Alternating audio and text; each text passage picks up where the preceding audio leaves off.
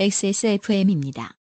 I D W K 한국해양대학교 해사대학 전기 학위 수여식 졸업생 대표 문원준 씨의 답사 2016년 1월 27일 예, 다음은 해사대학 393명의 졸업생을 대표해서 해양 플랜트 운영학과 문원준 학생의 답사가 있겠습니다. 안녕하십니까. 해사대학 28기 해양플랜트 운영학과 문원준입니다. 2014년 4월 16일 잘들 기억하시나요? 바로 세월호 침몰 사고가 발생한 날입니다. 이날 300명이 넘는 사람들이 진도 앞바다에 수장되었습니다. 온 국민이 가슴 아파했던 이 사고를 우리들은 누구보다 오랫도록 기억했으면 합니다. 다시는 이처럼 무책임한 인명사고가 바다 위에서 발생하지 않도록 실력은 물론 소명감을 크게 갖기를 바랍니다. 약자의 편에 서서 생각하며 그들의 눈물을 닦아줄 수 있는 따뜻한 28기가 되었으면 합니다. 끝으로 이 자리에 참석해주신 본인과 교직원 여러분께 다시 한번 감사의 말씀을 드리며 답사를 마치겠습니다. 감사합니다.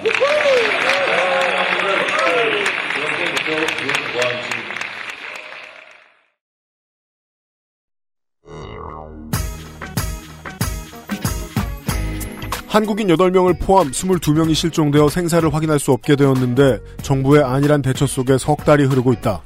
지난 정부 때 듣던 느낌의 이야기네요. 오늘의 그것은 알기 싫다에서는 스텔라 데이지호 침몰 사고로 실종된 상선 사관들의 가족과 꾸준히 만남을 이어오고 있는 인권재단 사람의 박래군 소장과 함께 이 사건이 왜 인권을 걱정하는 사고 없이는 해결될 수 없는지를 논의해 보겠습니다.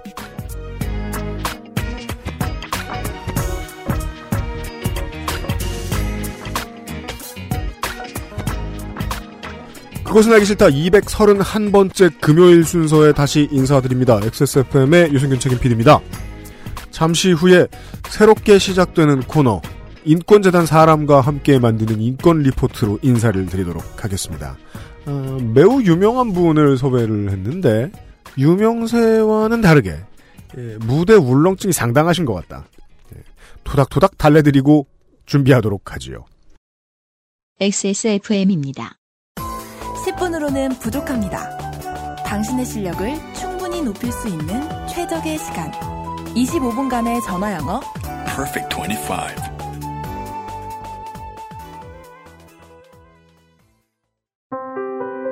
인권재단 사람에서 일하는 박래군입니다.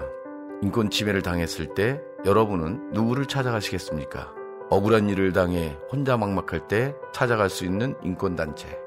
인권 활동가가 없다면 우리 사회는 눈물과 분노, 증오와 혐오가 넘쳐날 겁니다.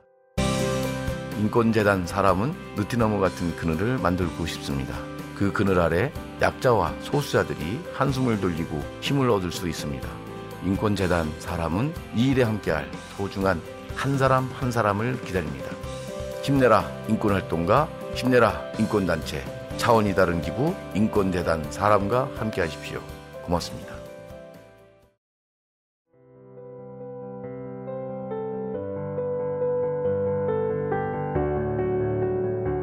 인권재단 사람과 함께하는 박래군의 인권 리포트.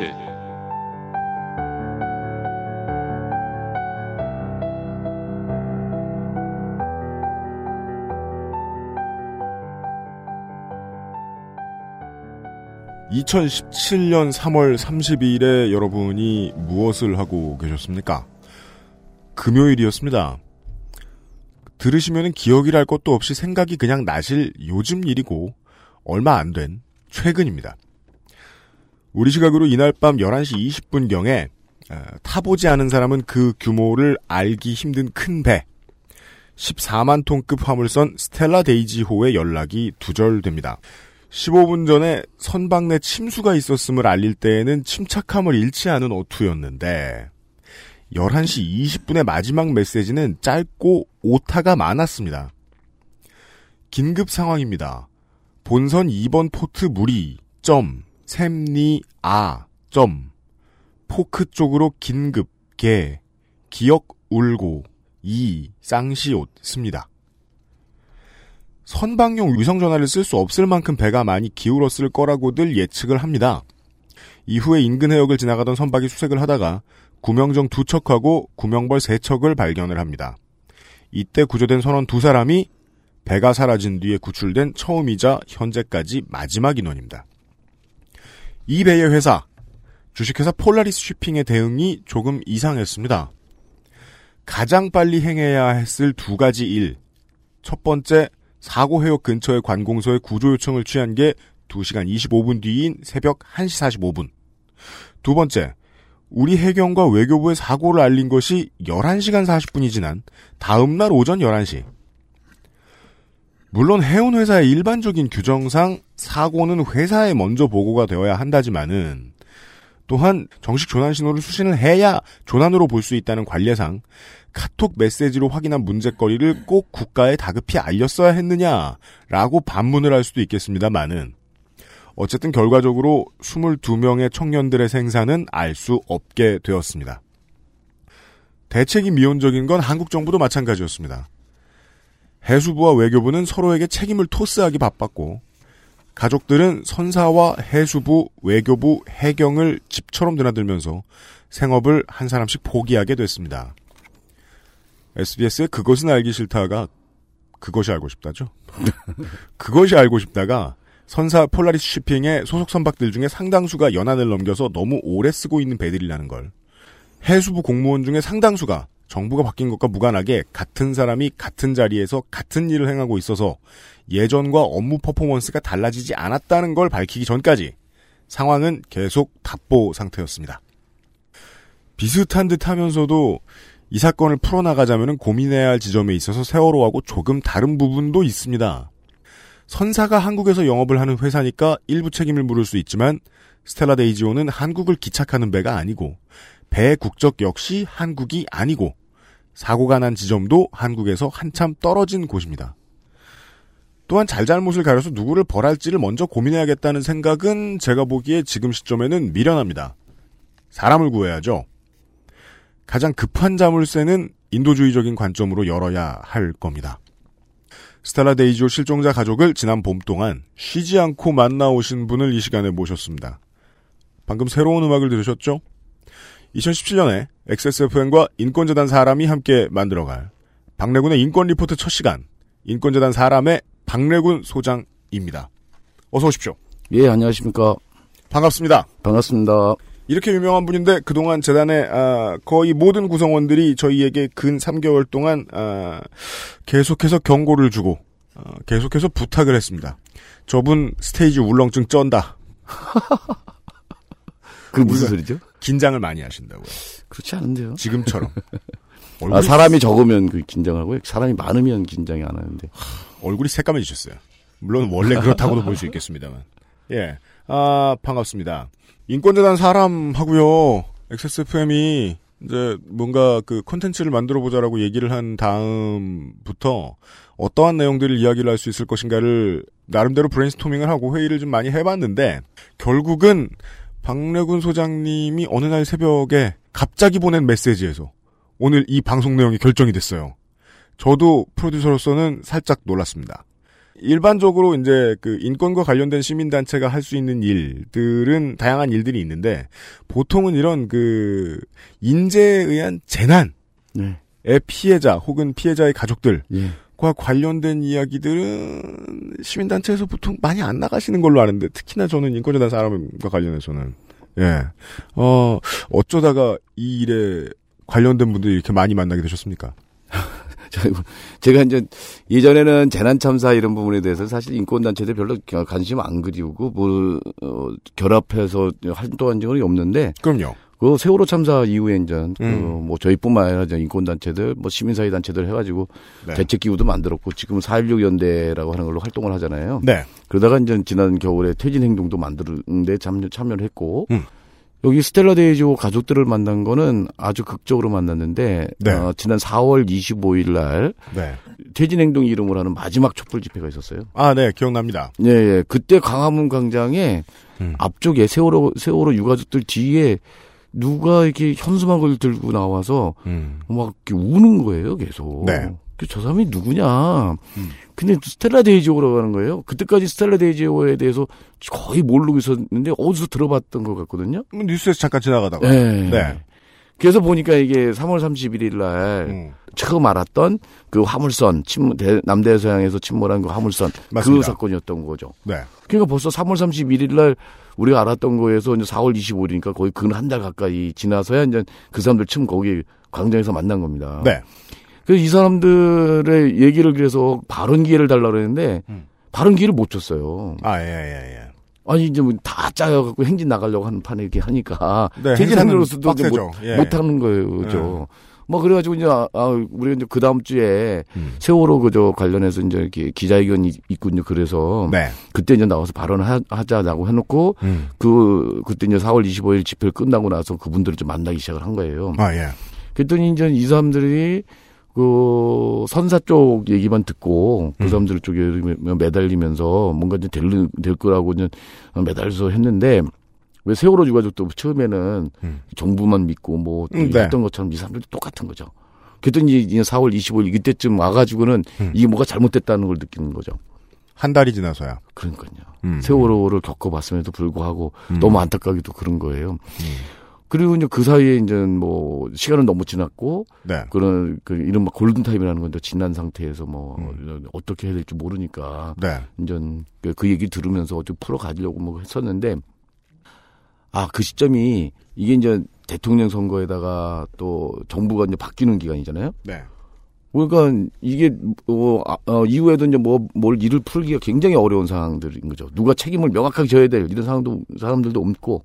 정치 이벤트 하는 시즌. 네. 선거라는 거는 민주주의의 축제니까 음. 축제 시즌에는 요런 요런 류의 드라마가 개입될 여지가 좀 부족했다. 그죠. 이제 3월 30일 자정이 다 돼서 사고가 났고요. 네. 그래서 남대 서양에서 이제 이렇게 침몰을 했는데 네. 26만 톤의 철강석을 실은 어마어마한 배거든요. 그 맞아요. 배 길이만 320m가 넘어요. 네. 우리가 이제 세월호는 전체 길이가 150m밖에 안 돼요. 그냥 TV로 볼 때는 그냥 그 엽서의 한 장면 같으니까 실감이 안 나는데 음.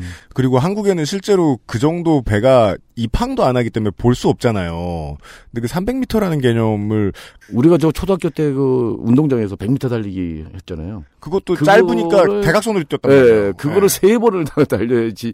그렇죠. 또 그러고도 남는 정도니까 서울 엄청 크고요. 좁은 대학교만한 그63 빌딩보다 네. 더 높은 거예요, 그죠? 그렇죠. 세워놓으면 예. 네. 이런 큰 배가 이제 침몰한 건데 그 다음 날 3월 31일 날 한국에 이제 이게 이제 소식이 알려진 거거든요. 네. 근데 그렇죠. 3월 31일 날이 어떤 날이냐면 음.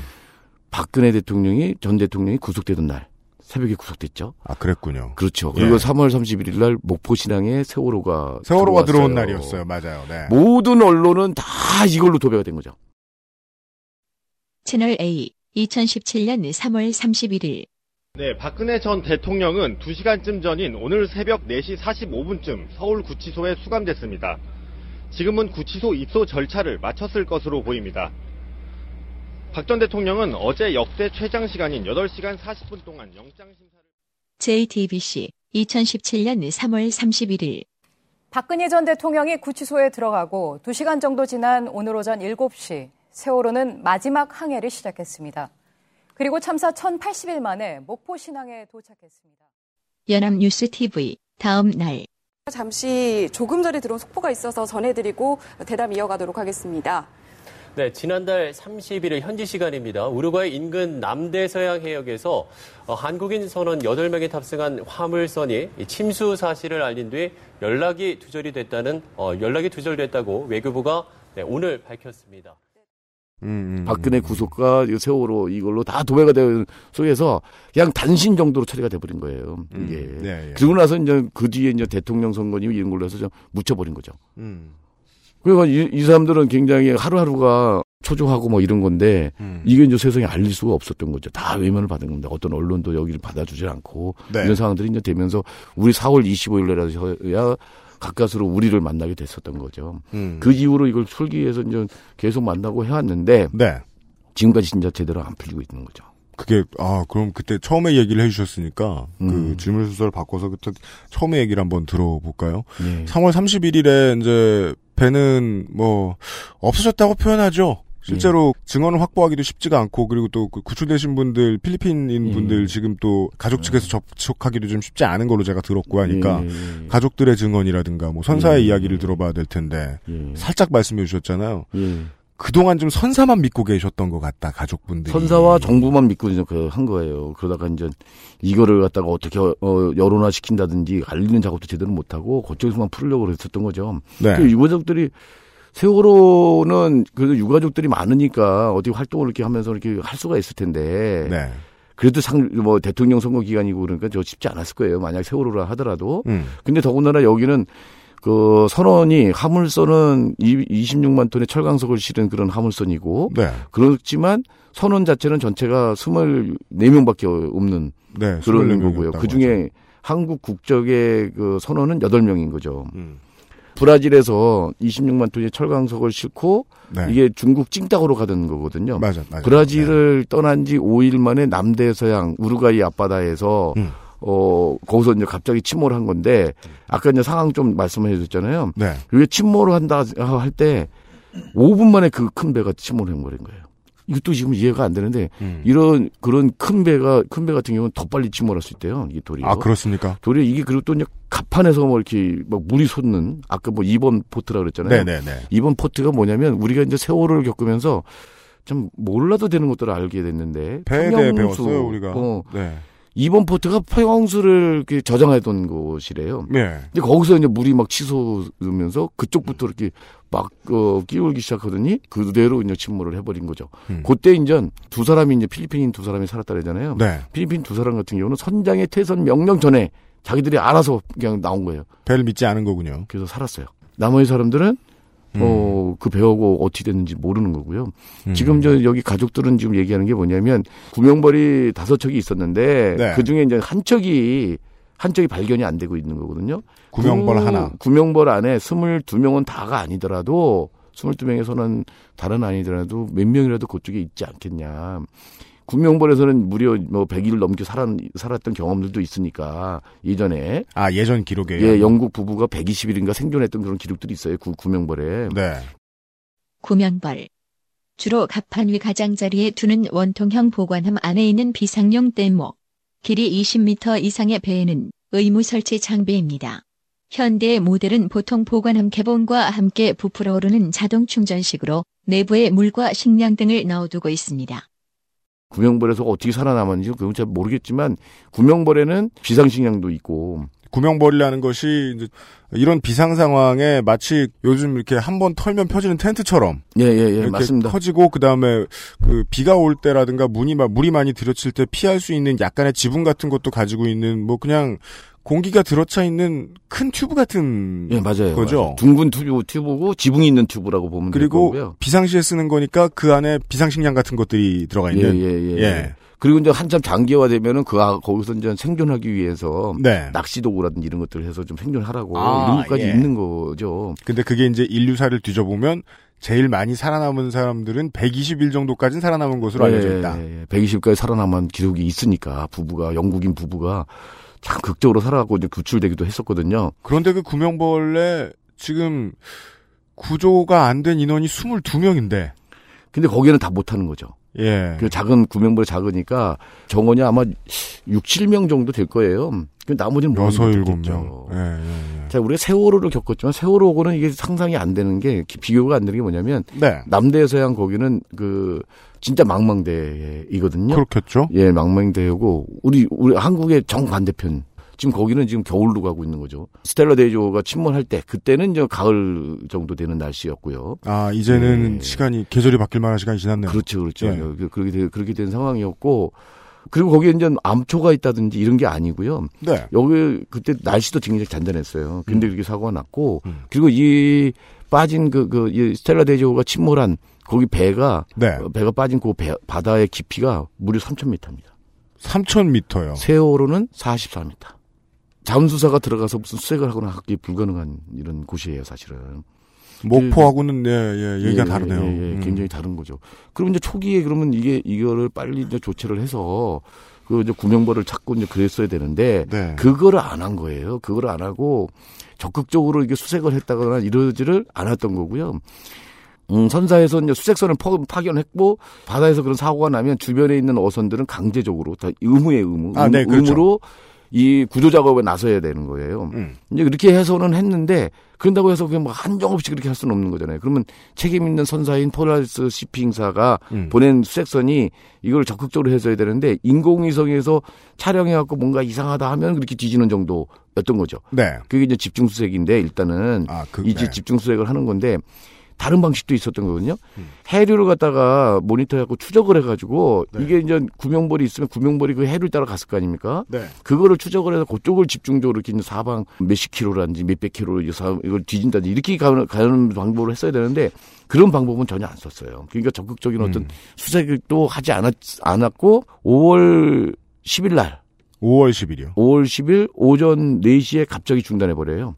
네, 그 얘기를 좀, 예. 네, 네, 말씀을 드려야죠. 5월 10일에 집중 수색 중단이라는 뉴스가 음. 몇 군데서 안 나왔어요. 예. 근데 저, 그, 그냥 보는 사람 입장에서 이상한 거죠. 5월 10일은 어떤 날입니까? 대통령 취임한 날이거든요? 예. 그리고 취임한 날 새벽에, 즉, 예. 취임 안 했을 때, 예. 수색하던 걸 관뒀대요. 예. 근데 그냥 돈이 없어서 끝냈다고 하기에는 한국 시간 대통령 취임날 새벽에 그걸 중단해 버린 건 좀 이상하잖아요. 그럼요. 가족분들은 어떻게 보시든가요, 그 상황을? 아니, 그러니까 이게 중앙선관위에서 그때 그냥 대통령 음, 당선 확정을 했던 게 확정 발표된 게 8시거든요. 네, 맞아요. 그리고 4시간 뒤에 12시에 이제 국회 가서 취임한 거잖아요. 네. 이게 새 정부로 바뀌기 전에 갑작스럽게 그 4시간 남겨두고 또 음. 취임하는 것까지 하면 8시간 남겨두고 갑자기 수- 집중수색을 중단했다? 이거는 어, 새 정부로 이걸 넘기지 않으려고 하는 책임을 모면하려고 하는 이런 걸로 보는 거죠. 가족들은 당연히. 어. 의혹이 있는 거잖아요. 왜 지금, 지금까지 하다가 어? 어, 새 정부 어, 새 대통령 취임하기 직전에 그렇게 하냐. 또 이건 너무 바보 같잖아요. 문책을 당하고 싶지 않다고 해서 해야 할 일을 중단해버리다니. 아, 근데 우리나라 관료들이 좀 그렇잖아요. 그런가 봐요. 이번에 이제 어, 어, 확인한 것들 중에 또 하나 기가 막힌 것들이 또 뭐 있는데 뭐냐면 네. 세월호 참사 이후에 이제 그런 이런 대응 매뉴얼 같은 게 새로 만들어졌어요. 네, 한다고 했죠. 그러면 이제 어떻게 되냐면 어 한국 바다가 아니라 네. 우리나라 바다가 아니라 다른 나라 바다에서 음. 이런 사고가 났을 때 어떻게 할 거냐? 음. 그럼 컨트롤 타워가 있어야 되잖아요. 네. 그 컨트롤 타워가 외교부예요. 외교부. 예. 그 전에 이게 외교 관계나 뭐 이런 걸로 해서 풀고 다른 나라에 협조도 네. 받고 그래야 되니까 외교부가 자기가 컨트롤 타워인지도 몰랐어요. 아, 그죠. 이런 인식 자체가 없는 거예요. 여쭤봤어야 했습니다. 네. 초기 대응을 해줘야 할 것 같은 곳. 네. 대중이 보기에는 일단 예, 선사, 예, 예, 예. 그리고 해수부, 음. 그리고 외교부인데 예. 보통은 초기 대응에 실패했다고 나오는데 예. 기사들을 쭉 훑어보니까 초기 대응에 실패했다기보단 초기 대응을 안 했다는 느낌이 너무 강했어요. 예, 예, 예. 예, 맞습니다. 그 가족들은 혹은 뭐 소장님이 보시는 이런 실패의 원인 같은 걸 좀 말씀해 주십시오. 그 우리가 어, 세월을 겪었지만 세월호와 똑같은 네. 그 세월의 반복이 아니냐 이렇게 이제 볼 수밖에 없는 요소들이 되게 많이 있는 거죠. 나중에 너무 답답하니까 가족들이요 여기저기 알아봐요. 여기저기 알아보고 저 미국에도 이제 편지를 직접 쓰고 그래가지고 미국에 이제 그 초계기가 떠가지고 이제 그걸 쭉 보기도 하고 그러거든요. 미군이요. 예, 미국에서 음. 그 초계기 예, 포세이돈이라고 하는 뭐 이런 네. 명칭의 어떤 그런 초계기가 있는데 음. 저공빙도 하면서 이렇게 수색하는데 상당히 좀 유능한 네. 이런 건데요. 네. 4월 8일 날 굉장히 의미 있는 하나의 저거를 장면을 좀 포착을 해요. 뭡니까? 그게 이제 구명벌 같이 보이는 걸 발견했다는 거죠. 아, 예, 예, 예. 예. 그래서 그걸 확인하고 싶었는데 나중에 그게 뭐라고 그러냐면 음. 어 기름띠였다. 기름띠요? 그러니까 구명벌과 기름띠는 너무 다른 거잖아요. 네. 그래서 그쪽에서는 그걸 한 걸 가지고 우루과이 그 우리 한국 대사관 쪽으로 다 보냈다 자료를. 음. 근데 그게 그게 나중에 기름띠로 밝혀졌다라고 된 거예요. 네. 근데 이제 여러 가지 증언 보면 그건 굉장히 석연치 않아요. 뭔가 감추려고 한 게 아니냐 이런 생각 좀 들고요. 그래서 그 가족들은 그걸 의심하고 있는 거죠. 기름띠라는 건 그저 온도가 좀 달라 보일 것이고 위에 떠 있으니까 그 온도로서 구분을 할 수 있다거나 그게 아닌 이상은 구명벌 같은 장비는 눈에 띄는 색상으로 알아서 만들었을 것이기 때문에 그러니까 오렌, 너무 오렌지 색의 오렌지 색의 그 구명벌로 보이는 그 물체를 어, 발견했고 그런데 그 뒤에 직접 수석은 못했다. 왜냐하면 어, 갑자기 이제 날도 어두워지고 기상이 악화돼서 어, 수색 작업 본격적으로 하지 못했다라고는 얘기를 하는 거고요. 그건 세월호 때 참 많이 나서- 듣던 얘기입니다. 그러고 나서 갑자기 이게 기름띠로 바뀌어 버려요. 그리고 저쪽에서는 이제 미국이 보냈다고 하는 자료, 그, 그, 그, 그 사진 자료 이런 건 지금도 못 보고 있습니다. 확인을 못 하고. 아, 순서가 이거군요. 미군은 받고 뭔가를 네. 탐사를 할 수 있는 장비가 나가서 그거를 보았고 찍었고 그래서 그걸 한국으로 보냈는데 이 문서가 들어올 이제 라인이 하나밖에 없으니까 한국에서 그 문서를 확인하고 싶으면 한국 외교부를 통해야 되는데 네. 외교부가 이것이 무엇이다라고 정의할 힘을 썼, 썼군요. 어떻게? 뭐 그것이 알고 싶다 쪽도 이걸 접촉을 했고 직접요 그 미군 쪽에 그걸 달라고 그랬는데 미군 쪽에서는 우리는 이런 방식으로 안 못 준다 외교라는 라인을 통해서 공식적으로 들어오는 거 위엔 대응할 수 없다 그렇겠죠. 이런 식으로 한 거예요. 그건 뭐 틀린 말이 아니죠. 그리고 외교부는 못 보여주겠다. 오, 그 받았는데 뭐 어, 전혀 엉뚱한 걸 좀 내놓은 건데 이게 그래서 그래서 이게 뭔지 정말 뭐가 있는 건지 만약 4월 8일 날 거기에 그 구명저 구명벌로 보이는 그것이 있었다고 한다면 그때는 진짜 생존율이 굉장히 높았던 거죠. 그때부터는 이제 그 시점부터는 여당 의원들도 끼어들기 시작한 걸로 알고 있기 때문에 외교부에 가서 요구를 했을 텐데 외교부가 핑계 대기가 애매했을 텐데요 공식석상에서 이거 뭐 세절했는데요 이따로 말할 수는 없잖아요 뭐라고 말하면서 피한 근데 뭐 걸까? 4월 4월 8일 뭐 이때 이때 이때는 뭐 저요 전부 다아 이제 4월 초는 아직은 네, 정신은 없을 때죠. 아, 네, 그게, 알겠습니다. 예, 예. 네, 뭐 네. 대통령 선거 저거 하고 그러니까 자기 지역구에서 때니까. 춤출 때죠. 지금 무슨 뭐 그, 저, 어디서 뭐 저, 저, 엄청난 사건 나도 뭐 그 나몰라라 할 때 아닙니까? 그러니까 뭐 네. 묻힐 때고 이럴 때니까 하긴 그때. 딴 데 달려가면 좀 당을 버리는 행위죠. 알겠습니다. 아, 네. 그 사고가 나고 9일 정도 내에 한 번쯤 그 생존자의 흔적을 발견했을 가능성이 매우 높은 사건이 있었고 음. 어, 이 상황이 외교부로 넘어가자 기름띠로 바뀐 정도까지 예, 예. 얘기를 들었습니다. 아, 예. 인권재단 사람과 함께 만드는 예, 박래군의 인권 리포트 첫 시간입니다. 그 광고를 잠깐 듣고 와서요. 그 가족들의 얘기를 좀 더 한번 접해봐야 되겠습니다. 그것은 알기 싫다는 건강한 라이프 스타일 파트너 아임닭에서 도와주고 있습니다. XSFM입니다. 아이들이 먼저 알고 좋아하는 안심 먹거리. premium safe food 아임닭. 그거 알아? 박대리가 굼벵이를 먹는다며? 홍보팀 오과장도 굼벵이를 먹는다는데? 우리 회사 유명 애주가는 다 먹네? 굼벵이를 먹는 게 아닙니다. 술친굼을 먹는 겁니다. 한의사가 인정하는 간에 좋은 국산 굼벵이. 거기에 헛개, 강황, 울금까지 애주가들의 핫 아이템이 모두 들어갔습니다. 후기가 좋은 이유가 있습니다. 술친굼! 네이버에 술친굼을 검색하세요. 엑세스몰에서도 만날 수 있습니다. 친구 친구 술친굼. 아임닭 브랜드는 닭과 관련된 것들만 만들고 있지만은 같은 회사에서 만드는 게 보통 많은 게 아니라는 사실을 알아주십시오. 아임닭.co.kr에 가보시면 확인하실 수 있습니다. 요즘은 워낙에 매끈하게 가공해 놓은 닭가슴살 관련된 제품들이 많지만 이 업체는 오리지널에 해당합니다. 기술력이 가장 많을지도 몰라요. 돌아왔습니다. 박래곤 소장의 데뷔전이 아주 무서운 사건입니다. 아이고. 가족들을 우연히 아 우연이죠 우연히 예, 예.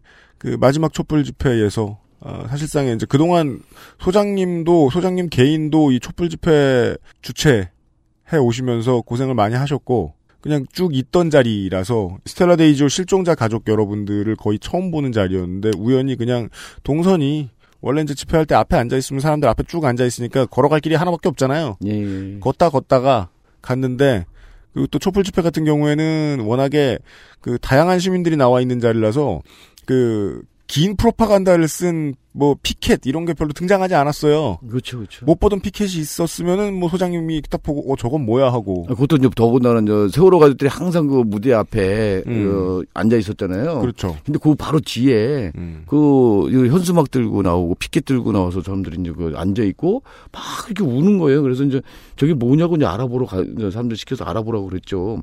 이렇게 하면서 알게 됐던 거죠. 주최를 이렇게 오랫동안 해오셨던 소장님도 그날 처음 보셨으면 아마 그 가족 여러분들께 서 의원님께서도 네. 이미 어떤 시민단체가 봐줘가지고 아 이 자리에 앉으라고 그래서 내준 것도 아니고 예, 예, 그때 예, 예. 찾아가가지고 아름아름으로 우리가 이런 일이 있는 사람들인데 예. 어디 어디 가서 말 좀 할 수 있게 해주십시오라고 일일이 말 걸면서 그날 뭐 새벽부터 나와가지고 그러셨을 가능성이 컸네요.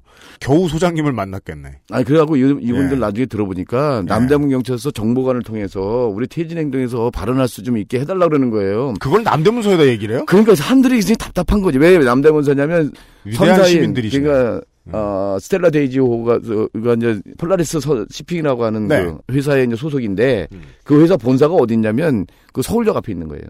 아. 그래서 그 앞에서 어, 회사에서 그 건물을 좀 내줘가지고 거기서 네. 이제 묵고 있었던 거예요. 묵고 묵고 있으면서 이 수색 상황들 브리핑 엉터리 브리핑 듣고 또 한편에서는 선사가에서 이제 우리는 최선을 다해서 구조 작업을 하고 있다라고 하는 쪽에서 보상 합의하려고 자꾸 저기 하고 이러는 거거든요. 음. 아 아직 아무 예. 구출도 안 했고 예. 구출하고자 하는 노력도 충분히 안 했는데 예, 예. 보상 합의 들어오려고 지금 계속 그러니까 이제 가족들은 이제 그런 거죠. 가족들로 일단 충분히 이해가 돼요. 거기에 거- 어, 드나드는 사람은 남대문 경찰서 정보관이니까 음. 그다음은 이제 아, 뭐 이런 거 정보관 파악해서 다 이렇게 올리고 막 그래야 될 거 아닙니까? 그러니까 네. 그냥 그 가족들하고 접촉하고 그러니까 아는 사람은 그 사람밖에 없어.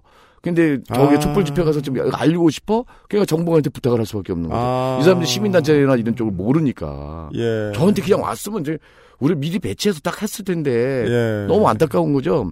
그래서 끝나고 나서 우리 세월호 유가족 그 사람들을 만났어요. 세월호 네. 유가족으로 해서. 아, 그래도 뭐 만났고. 수사관님한테 고마운 일이네요. 그걸 다 알아봐 주시느라. 예, 예. 근데 예. 물론 남대문 경찰서 정보관이 우리 퇴진행동 그 집회 주최하는 쪽에는 아, 전화하지 않았죠. 그럼 어떻게 했대요?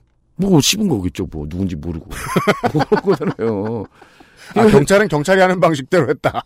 그러니까 제발 좀 무슨 아 누가 이제 그런 아, 아, 안 좋은 일 당하면 안 되겠죠. 근데 네. 이제 뭐 사람 일이란 게 모르잖아요. 이런 좀 좀 안 좋은 일 있고 그러면 경찰 찾아가지 말고 시- 좀 시민단체 좀 인터넷에서 검색할 수 있잖아요. 네. 뭐 오늘 저 이거 들으신 분은 인권자들 사람으로 우리 그럼 사람에 많이 그런 게 막 밀려오면 어떡하죠? 그 걱정인데 어쨌든 이런 사건들이 있으면 인권단체나 시민단체들을 찾아가서 네, 생각의 속도가 참 예, 빠르시네요. 변호사나 뭐 이런 저 변호사 단체들도 있고 그러니까 아, 그렇죠, 그런 쪽으로 그렇죠. 찾아가는 게 아. 일프로한데 현명한 저거다. 그건 그렇습니다. 그래서 예, 더더욱이 예. 지금 뭔 일이 일어날지 모르잖아요. 실종자 가족분들이 대단하다는 느낌이 드네요. 예. 그랬으면 처음에 이제 정보과하고도 접촉하셨겠지만 그 만약에 폴라리스 쇼핑을 이제 만나보고 조사를 하고 계신 분들이라면 경제과 형사님들 이런 분들한테라도 저기 자리 좀 내달라고 막 그렇게 되는 지푸라기라도 막 잡으셨다는 거예요. 음. 안타까 안타까운 거죠. 그게 사실은 그리 그리 하여. 네. 박래군 소장을 만나서 음. 가족 여러분들이 지금까지도 계속 만남을 이어오고 계십니다. 그죠? 그렇죠. 세월호 유가족들도 어떻게든 아, 자기들 자기 3년 전에 자기들 모습 보는 것 같잖아요. 네. 그냥 안타깝고 그러니까 자, 어떻게든 도와주려고 하고 음. 우리 4.16 연대도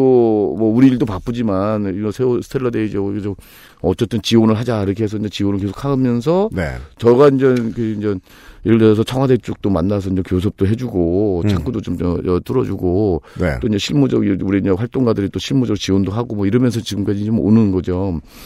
그래서 좀 뭐 새 정부 들어서고 청와대 쪽의 라인을 통해서 네. 이제 스텔라 데이지오의 그런 호소들을 좀 듣게 하고 그러니까 이제 어, 심, 어, 사회혁신 수석도 이제 나와서 이제 만나고 이제 그랬거든요. 그죠? 그래서 사회혁신 수석이 얘기를 좀 했죠, 좀. 예, 얘기를 듣고 가서 연합뉴스 TV 2017년 6월 15일 청와대는 지난 3월 남대서양에서 실종된 스텔라 데이지호의 실종자 수색을 위해서 수색선을 투입하기로 했다고 밝혔습니다. 관계부처가 피해 가족들에게 수색 내용을 정기적으로 브리핑해 관련 사항이 충분하게 설명될 수 있도록 할 방침입니다.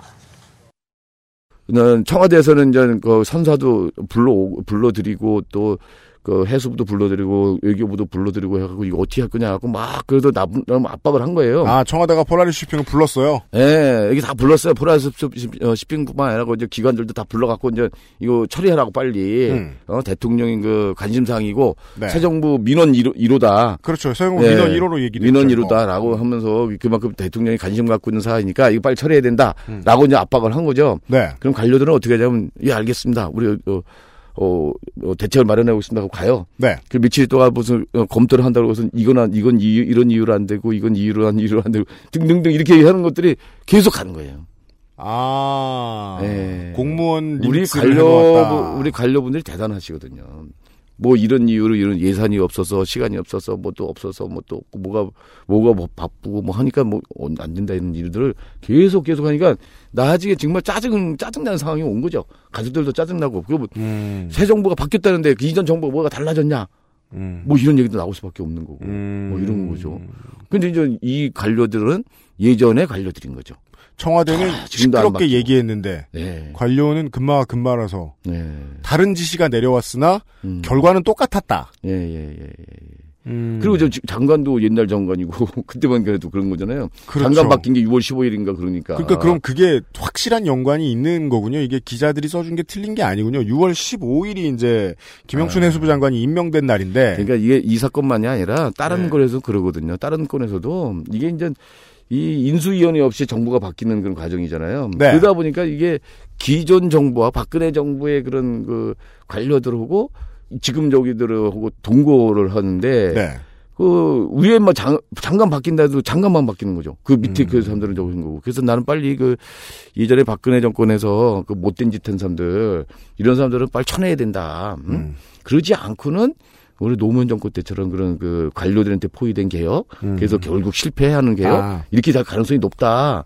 저에게서 해수부나 이런 데도 요구하는 게 뭐냐면 세월호 때 그렇게 이제 못된 짓을 하면서 세월호 참사였던 진상규명을 방해했던 세력들, 네. 심지어 유가족들을 갖다가 고발하게 하거나 뭐 이런 괴롭혔던 음, 네. 사람들, 이 사람들이 지금도 그 자리에 그대로 있는 거예요. 아, 그걸 속가내야 이게 빠른 작업이 가능할 것이다. 그렇죠. 근데 지금 속아내지지 않은, 않은 채로 지금 있었던 상태니까 음. 이게 이게 제보가 일이 진전이 되기가 되게 어려웠었던 거죠. 이게 무슨 독일이 전후 처리하듯이 무슨 몇급 공무원 이상은 부역자 뭐 이렇게 해가지고 뭐 완전히 칼로 썰어낼 수는 없겠습니다만은 예, 예, 예. 그 지금 공 무원들도 좀 자세히 좀 뜯어볼 필요는 있겠다. 음. 그러면은 말씀해 주신 대로 그 장관이 임명이 돼서 장관 임명되는 날 바로 스텔라 데이지호 수색을 다시 시작했단 말이에요. 예, 예, 예. 그 액션 정도는 장관이 바뀌니까 아우 하기 싫어 이러면서 취했을 가능성이 높은데 그것도 맨 처음에는 저그 어, 폴라리스 쉬핑 네. 그 선사가 이제 움- 움직여서 먼저 이제 출발을 했고요. 네.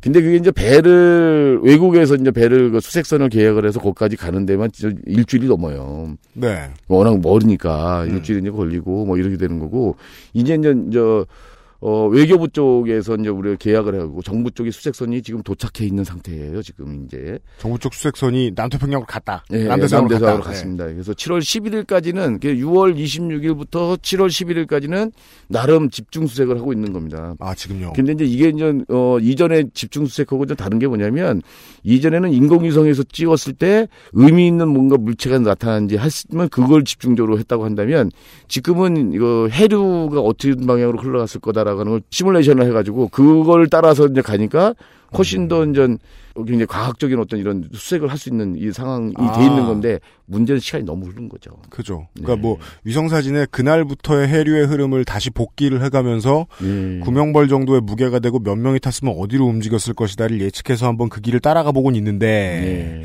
그런지 지금 지금 그전 사고가 7월 난지 8일 두 달이 넘어가니까 7월 8일이면 100일 되거든요. 100일. 예. 예. 그러니까 이게 점점 더 사람들은 더 시간은 너무 지나갔고 음. 생존의 확률은 점점 더 떨어지고 있고 뭐 이런 상황에 있습니다. 알겠습니다. 그 가족분들 가까이서 많이 보셨으니까 국내 선사가 보유한 화물선의 다수가 운행 연한을 넘겼다는 얘기는 이제 이 사건 이후에 많은 언론사들이 얘기는 했어요. 그렇죠, 그렇죠. 취재는 접했는데 가족들은 그런 걸 알고 계시잖아요. 그 배를 타고 왔다가 돌아온 내 자식이 네.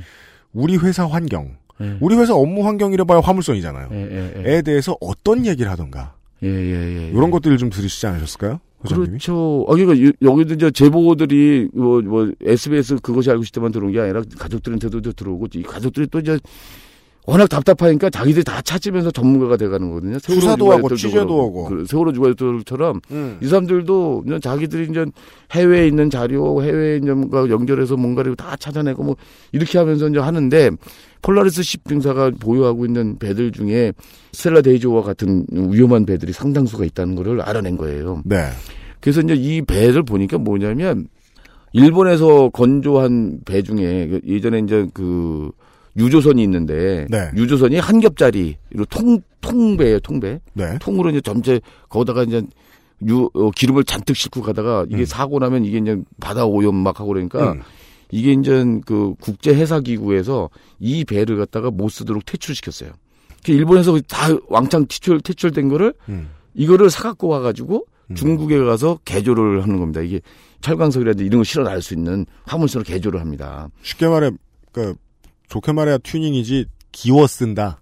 예, 이제 그래가지고 그 선체도 이제 노후 노후한 거를 우리가 가져온 거죠. 세월호도 마찬가지잖아요. 네. 선체도 이제 노후했기 때문에 퇴출돼야 되는 것들을 가져와서 싼 값에 개조를 해갖고 화물선을 쓰게 된 거죠. 음. 화물선을 쓰고 그래서 이제 스텔라 데이지호뿐만 아니라 이제 그 비, 어, 비슷한 배들이 여섯 척이 이제 쌍둥이 배라고 그러고 음. 또 그 비슷한 노후의 연령이 또 어, 스무 척인가 뭐 이렇게 있어요. 또 네. 이것들이 다 이제 언제 어 할지 모르는 그런 배라고 그러는 거고요. 예. 거기 탔던 사람들의 증언으로 보면은 음.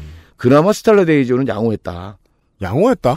그나마 그나마 아니 뭐 배 가판이 무슨 뭐 2m 3m가 잘려 저 금이 가고 금이 가는 것도 그냥 결대로 가는 게 아니라 대각선으로 가고 근데 이렇게 되면 어, 어, 운행을 하지 말았어야 되는데 이걸 갖다가 거기다가 합판을 대고 거기다가 모래를 뿌려서 감추게 하고 이런 식으로 해갖고 넘기고 넘기고 모래를. 댄다고요? 이게 전혀 이해가 안 가는 환상적인 아, 얘기인 그러니까요. 게. 이게, 이게 바닥에서 이게 셀레데지뿐만 아니라 이제 그 비슷한 배들이 네. 이 바닥에 바닥에서 이게 물이 뿜어져 올라오는 이런 현상들이 네. 스텔레데지뿐만 여러 군데가 있었던 거예요. 그 이 선사가 보유하고 있는 스텔레데지오의 그 쌍둥이 배 같은 것들이 어느 날 밥 먹다 가판을 바라보는데 막 물이 위로 빵빵 막 올라오고 그러고 있다는 얘기예요. 그렇죠. 아, 그러니까 이게 도저히 운항을 하면 안 되는 배를 계속 운항을 하면서 지들 이익만 내고 있었다는 거예요. 그리고 자, 그리고 또, 또, 또 뭐가 있냐면 네. 이게 배가 이제 가라앉는다 해갖고 선사가 요, 요 선사는 손해 볼 게 없어요. 도리어 이거를 배를 퇴출시켜서 구, 저, 배를 퇴출시키면 이제 폐선을 시키는 거죠. 폐선을 그렇죠. 시켜버리면 고철 덩어리로 파는 거니까 별로 남는 게 없어요. 네, 그냥 우리 일반인들 생각할 때도 폐차 비용 남는 거 없잖아요. 도리어 이게 운항하다가 침몰하면 보험료가 엄청나니까 그게 난 그러니까 이게 그 완전 이거 아니면 설명이 안 되는 거죠. 어떻게 그런 배를 어떻게 운영할 수 있냐? 어, 옆에 그 기- 금이 어, 막 가고 막 어, 거기서 물이 올라오고 부식 다 되고 뭐 이런 것들을 어 이런 것들을 운영한다고 하는 거는 이렇게 그 비용 계산, 손, 손익 계산하지 않으면 안 되는 거고 스텔라 대조는 그래서 이제 어, 선원들이 이, 이 스텔라 대조와 쌍둥이 배들 이전 배들을 서로 안 탈라고 그랬던 거죠. 그래서 다른 화물선 선원들이 다른 회사는 평균 근속 연수가 10년 정도였는데 네. 여기는 보통 2.6년이라고 그러는 거죠. 위험하니까 안. 업계 전체 근속 연수가 10점 10년 정도가 되는데 이 회사만 2.6년이면 네, 이중률이 엄청 높은 거죠. 제가 경험했던 바에 따르면은 보통 그 어, 폭언 많이 하고 성추행 많이 하는 사장이 있는 출판사 같은 데가 이직을 엄청 빨리빨리 잘하는데 예, 근데 예. 사실 그거랑은도 함부로 비교 못 하겠는 게 내가 해양대를 수능 보고 해양대 들어가서 나왔으면 배 타는 일밖에 할 일 없는데 네. 전공 살리면 음, 어떤 회사에 들어갔더니 배가 너무 노후했더라라는 말은 내가 죽을 확률이 높다는 얘기잖아요. 네, 그렇죠. 그러니까 무서우니까 아무리 돈 버는 건 중요하고 그러더라도 무서우니까 그 못, 어, 못하고 이제 딴 데로 옮기고 다른 데로 옮기고 그런 거죠. 자리 날 때마다 다른 데로 옮기고 2000, 2.6년밖에 안 되는 거죠. 그 소장님이 왜 이 사건에 관심을 가지고 가족 여러분들을 많이 만나시게 됐는지 이제 어느 정도는 좀 설명이 된 것 같아요. 우리가 너무 이제 너무 쉽게 이야기를 했는데 음.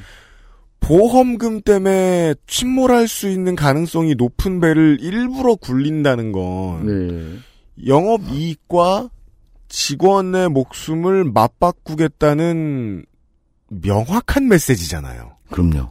세월호도 그런 거잖아요. 그러다가 한 거잖아요. 네. 아니 이게 우리는 그래서 이게 그 안전 규제를 다 이제 완화시켜 버렸잖아요. 다 음. 이제 규제를 다 풀어줘 버렸고 네. 이게 이제 배의 그 안전성을 검사하는 이것도 한국 성급이나 이런 것들도 다 이제 선사 쪽에 다 너무 거의 실제로는 선사 쪽 사람들이 어 이름만 바꿔가지고 이렇게 하는 해피아들이 다 장악하고 있는 상황이라서 네. 안전이 전혀 담보되지 않는 상황에 있는 거고요. 네. 이런 걸 어, 떻게 그러면 이게 바꿔갈 거냐 이제 굉장히 좀 어, 중요한 거죠. 이번에 이제 실종된 선원 중에 막내가 네. 문언준인가 그런 친구인데요. 네. 이 친구가 이제 해양수산대에서 2016년 1월 달에 졸업을 했어요. 그 졸업생 대표로는 나가서 이제 그 졸업생 음, 대표 답사를 이렇게 하면서 네. 자기는 이제 4월 2014년 4월 16일 잊을 수 없다. 음. 어, 우리는 해양대학교 출신답게, 음. 어, 이게 어떤 일이 있어도 음. 어, 마지막까지 책임지는 그런 선언의 모습을 보이자. 네. 그러면서 이제 해양 대국의 어떤 그런 걸 만들어가는 음. 그런 자랑스러운 그런 사람으로 그때 서겠다. 이런 다짐까지 했던 사람이에요. 근데 이 사람이 군 그 특례 있잖아요. 그 군, 군 대체 복무 하는 거. 네네네. 이거, 이걸로 가 있는 사람인데 그 음. 막내로 그걸 하다가 거기서 이번에 죽었죠. 두 명이 이제 그런 사람입니다. 아, 정규직도 아니고 지금 방산으로 취업해 있는 예, 예. 실종된 사람이 실종된 그 방산 그 근무하던 예. 사람이 두 명이나 있어요. 그 사람들이 이제 어 두 명이나 같이 거기 실종돼 있는 사람 중에 있습니다. 이렇게 젊은 친구들까지도 음. 어 앞으로 창나 창창한 그런 엘리트잖아요. 그쪽 보면 네네, 이런 그렇죠. 사람들조차도 이렇게 이제 실종돼 버린 거고요. 음. 그래서 이거 빨리 찾아야 되는데 네. 지금 아주 초조합니다. 지금 가족들은 지금 무슨 얘기냐면 자 이제 시간도 너무 많이 흘렀고 음. 어? 그 그래서 구명벌 구명벌을 어 구명벌을 못 찾을 수도 있다 사실은. 네. 알잖아요, 그죠? 음. 그 망망대해서 그 너무 많은 흐- 시간이 흐르는 동안에 손 놓고 있었던 거죠. 구명벌의 존재라도 확인하면 우리는 이제 그 더 이상 수색하달라는 얘기 안 하겠다. 네. 응? 하지만 구명벌 존재가 아직 확인 안 됐고 그 구명벌에는 몇 명이 됐을지 모르지만 마지막까지 생존에 있을 생존을 어 생존하려고 이렇게 했던 사람도 있지 않았겠냐. 네. 우리 아들이 거기 음. 있었지 않았겠냐. 우리가 지금 포기한다면 음. 어 마지막 어저 순간에 그 발견했을 때 그때까지 살아 있었다는 게 확인되면 그때 어떻게 내가 어, 죽어서 사, 애들을 보냐 음, 이런 네, 그렇죠. 심정이에요. 음, 음, 음. 그래서 정말 울고불고 하면서 그 구명벌의 존재를 좀 확인해 달라고 그렇게 하는데 이제서야 지금 이제 다시 이제 그 새 정부 들어와서 6월 15일 그 이후에 지금 움직이고 있는 겁니다. 그도 그 사이에 이제 무려 한 달 한 달여 동안 수색이 중단됐었던 거고요. 네. 암담한 상황이군요. 스텔라 데이지오의 에, 사고로 인한 실종자의 가족 여러분들을 거의 지금 엄청 많이 만나셨잖아요. 예, 일주일에 이제 뭐몇 번씩 만나거든요. 그리고 들어주고. 근데 답답한 건 뭐냐면 얘기는 들어주는데 네. 어떻게 될지 음. 이게 그 사람들이 또잘 알지도 못하고 이러니까 굉장히 답답한 거죠. 꾸준히 만나오고 계신 어, 인권재단 사람의 어, 박래군 소장님한테 이 관련된 이야기를 좀 들어봤습니다. 끝으로 그 가족분들의 말씀 중에서 음. 이거는 뭐 청와대가 됐든 아니면은 지금 듣고 계신 청취자 여러분들이 됐든 꼭 좀 알아주셨으면 좋겠다. 이런 음. 말씀이 있었으면 좀 소개를 좀 해주실 수 있을까요? 뭐 세월호 가족들이 했던 얘기를 똑같이 하시더라고요. 이거 뭐 자기도 이런 이런 경우를 당할지는 아무도 몰랐다. 예. 그래서 이제 자기들도 그 겨울에 촛불 집회도 나오고 하고 그랬지만 세월호의 어떤 이게 이거에 대해서 정말 제대로 알지 못했다 아니냐. 음. 그것도 나 어쨌든 남의 일이었고. 근데 진짜 보니까 그때 이게 남의 일처럼 느꼈던 거, 여겼던 거, 적극적으로 그것들에서 같이 하지 못했던 게 너무 후회된다. 음. 지금 스텔라 데이지호는 세월호와 똑같이 어, 내가 어, 딴 사람도 지금 저 이 스텔라 데이지호 가족들은 지금 이 찾아달라고 하는 것뿐만 아니라 지금 스텔라 데이지호가 어, 똑같이 쌍둥이 배들 네. 운항을 중지시켜달라고 요청해요. 아 그렇군요. 왜냐하면 운항하고 있군요. 화물 싣고서. 왜냐하면 또 스텔라 데이지호처럼 또 생목숨이 또 죽어갈 수 있으니까. 어? 어, 스텔라 데이지호가 그래서 끝난 게 아니다. 그리고 정말 우리 어 이 배 우리나라에서 운행하는 배, 배의 안정성 제대로 검사하자. 음. 도크에 올려가지고 제대로 검사해서 안전하지 않은 거라면 빨리 중지시켜야 된다. 그래야 이상 이렇게 죽어가는 사람이 없을 거 아니냐. 네. 이런 얘기들을 하시고 있습니다. 알겠습니다. 놀랍습니다. 그 세월호 때도 그랬고 501 오룡호 사건 때도 그러했습니다마는 음. 가족분들께서 에, 결국은 물론 뭐 화가 나시고 슬프고 뭐 그거는 이루 저희들이 짐작도 할 수 없는 무게이겠습니다마는 결국은 세상에 말을 할 기회가 주어졌을 때 앞으로의 희생자를 막기 위한 연대를 음. 거의 뭐 본능적으로 하고 계시다는 게 예. 참 놀랍게 느껴집니다. 그것을 이제 가장 많이 경험하신 박래군 소장께서 그 제가 그 지금도요 그 인권재단 사람의 가- 식구 여러분들께서요 어, 방송 못 하실까봐 감시 나오셨거든요 옆에 기침하셔도 돼요. 근데 많이 하셔도 돼요. 제가 몇 번 그랬잖아요. 잘 하실 거라고. 예. 재단 내에서 신임을 별로 못 받고 계신. 예, 예. 죄송합니다. 평소 잘했어야 되는데. 그죠. 잘하십시오. 예. 박래군 소장과 XSFM과 인권재단 사람이 만드는 박래군의 인권 리포트 첫 시간을 진행을 해 보았습니다. 이것과 관련된 뭐 나중에 또 달라지는 점이 있으면은 소장님한테 또 듣도록 하겠습니다. 예. 예, 수고 오늘 하셨습니다. 다음 달 이 시간에 다시 한번 만나뵙도록 하죠. 오늘 예. 고생 많으셨습니다. 예, 고맙습니다. 안녕히 가십시오. 예. 그것은 알기 싫다는 나의 마지막 시도 퍼펙트 25 전화 영어에서 도와주고 있습니다. XSFM입니다.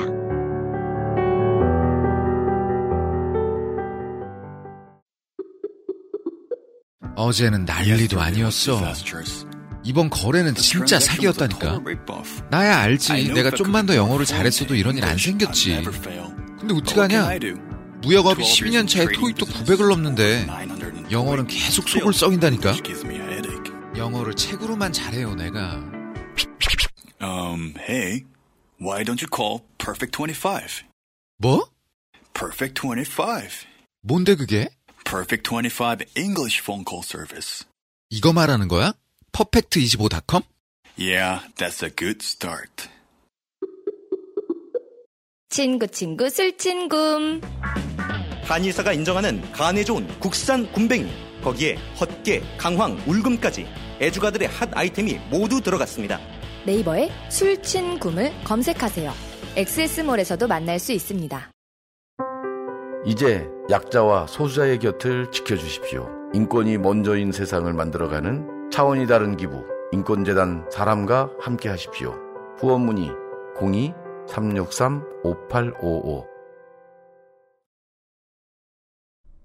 끝으로 이어 청취자 여러분들과 대화를 좀 하는 시간을 가지도록 하겠습니다. 금주의 의사소통. 트위터에서 해시태그 IDWK를 쓰고 남기시면 저희가 무조건 봅니다. 긴 말씀을 해주실 여러분들은 xsfm25 at gmail.com으로 메일을 보내주셔도 좋습니다. 지금도 제보와 견해들은 많이 도착하고 있습니다. 감사드립니다. 그중 일부입니다. 트위터에서 누피912님께서 이제 은수미 전 차용인님 그 알실에서 뵙기 힘들겠네 당분간. 네. 돈 갚으셔야죠. 아, 취업 축하드려요. 은수미 차용인님. 정말 열심히 노력하셔야 돼요. 자기 지역구의 국회의원은 지금 자유한국당 당대표 후보도 나가고 이름을 많이 알리고 있거든요. 역보님께서 아마도 이 도도님이 민주평통 시간에 전달해 주신 이 그림자 노동에 대한 이야기와 관련된 말씀이신 것 같습니다. 우리는 다나와에서 최저가 부품 견적을 가지고 끙끙 앓느니 속편하게 컴스테이션으로 가야 합니다.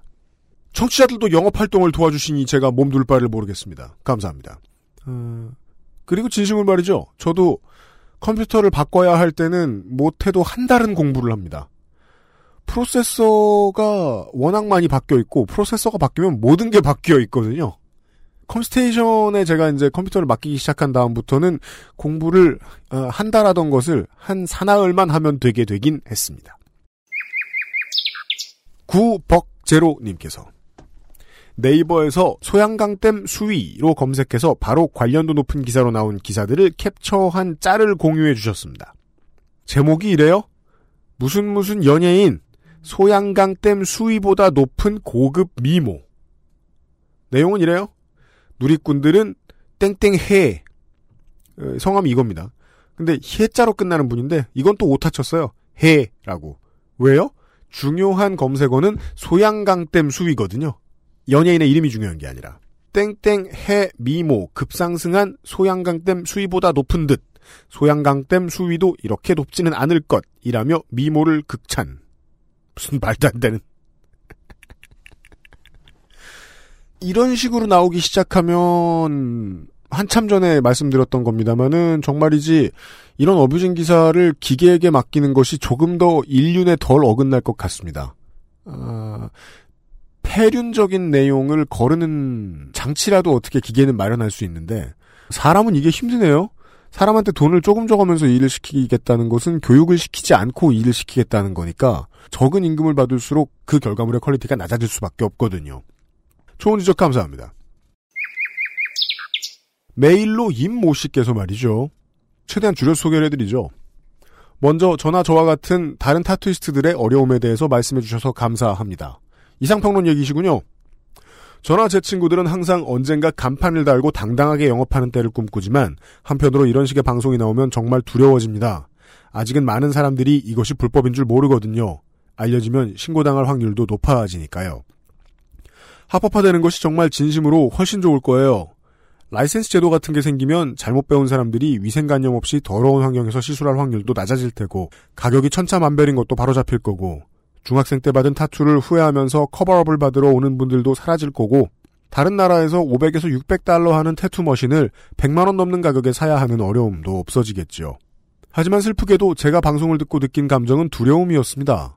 나도 신고당하지 않을까, 몰랐던 사람들이 신고해서 샵에 경찰이 오지 않을까 하는. 사실 이 메일을 적어 내려가면서도 제가 왜 이걸 쓰기 시작했는지 잘 모르겠어요. 그냥 어딘가에 이런 심적 고통을 털어놓고 싶었나 봐요. 어디서도 해주지 않는 이야기를 해주신 점 감사드립니다. 언젠가 꼭 제 샵에 간판을 예쁘게 만들어서 걸어보고 싶네요. 날이 굉장히 더워지는데 더위 조심하세요. 감사드립니다. 우리 사회에는 태투이스트가 아니더라도요. 법 체계가 서비스하려는 국가의 정신이 덜 돼 먹어서 법 바깥의 존재로 낙인이 찍히는 바람에 나쁜 짓을 한 것이 아닌데도 사회에 위약을 끼치지 않는데도 불구하고 범법자라는 이름을 달고 사셔야 되는 분들이 많이 있습니다. 그분들을 비웃는 일이 뉴스를 소비하시는 분들의 소일거리이기도 합니다. 왜냐하면 나는 법에 저촉되지 않는 일을 하고도 먹고 살고 열심히 살 수 있는데 너는 왜 이래야 하느냐. 같이 죽자 마인드죠. 이러한 이쪽도 마이너스 저쪽도 마이너스 어, lose-lose 게임으로 사회를 바라보는 분들이 뉴스를 만드는 사람들 중에서도 뉴스를 소비하는 사람들 중에서도 정말 많습니다. 그 태도로는 tattooist 아니라 세월호 유가족도 구할 수 없을 겁니다. 일단 다 같이 살고 보는 뉴스 만들기 위해서 최선을 다하도록 하겠습니다. 그러자면 이번 여름에 휴가 가셨을 때 다치지 않도록 하는 뉴스도 가능할 수도 있지 않을까요? 내일 한번 시도해 볼까 합니다. 유승균 PD였습니다. 내일 이 시간에 7월의 기획으로 다시 인사드리죠. 주말 잘 보내십시오. 주말 중간에도 저희와 함께 하실 수 있습니다. XSFM입니다. XSFM입니다.